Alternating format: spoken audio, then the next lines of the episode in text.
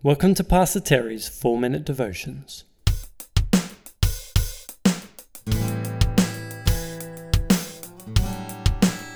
Bite sized, biblical, Christ centered messages to bring light to your day.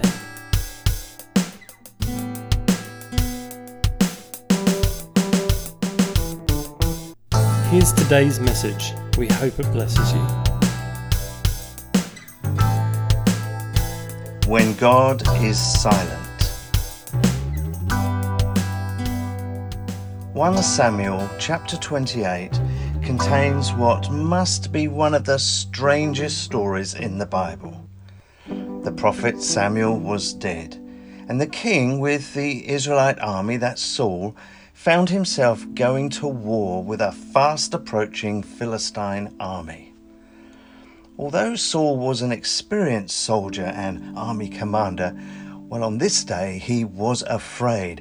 Terror filled his heart, in verse 5. So we are told he inquired of the Lord, but the Lord did not answer him by dreams or Urim or prophets. Saul tried accepted ways of seeking God at the time. For example, he would have known the story of Joseph and how God spoke by way of a dream to Pharaoh. Perhaps Saul and his men had slept and no dream had presented itself. The Urim and Thummim were stones or sticks, one black and one white, kept in the high priest's breastplate, that were tossed to the ground to seek God for a yes or no answer. We're not quite sure how it worked, but obviously it did not give a satisfactory result for Saul. Saul would have known about Balaam and more recently Samuel as people able to interpret the times through prophecy. If there were prophets present, well, nothing helpful was given that day. Saul inquired of the Lord, but the Lord did not answer. And, well, that can be true for us, can't it? God may never answer us about some things. For example, why? Why did this happen?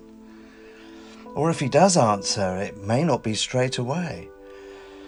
And sometimes the Lord does answer, but we fail to hear or understand.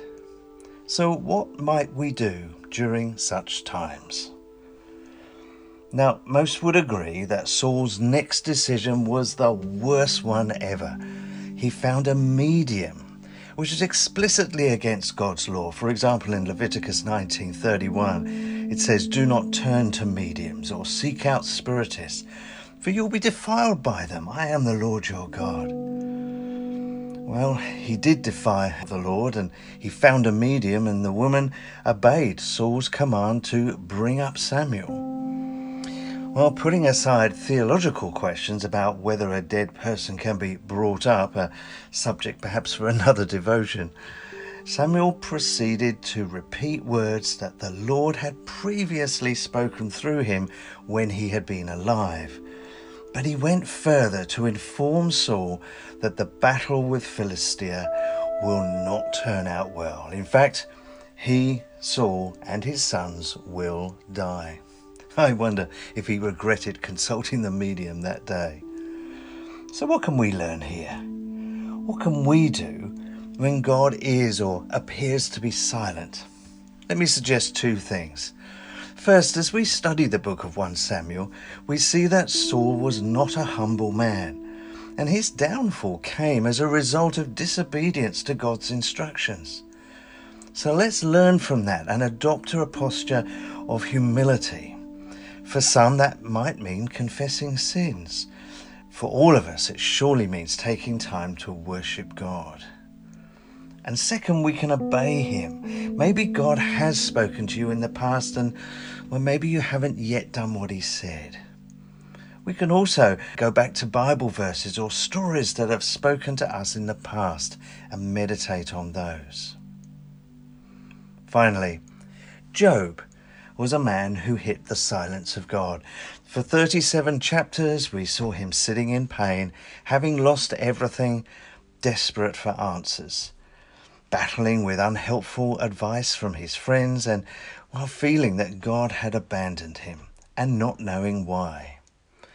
But you know, God did eventually speak to Job, And although he didn't answer all of his questions, he said enough to remind him that the Lord is sovereign over all the earth. And sometimes, when God is silent, maybe that's all we need to know. If you'd like to hear more devotions like this one, you can find them on your own podcast provider at 4Minute Devotions the podcast or visit terrynightingale.com. See you next time.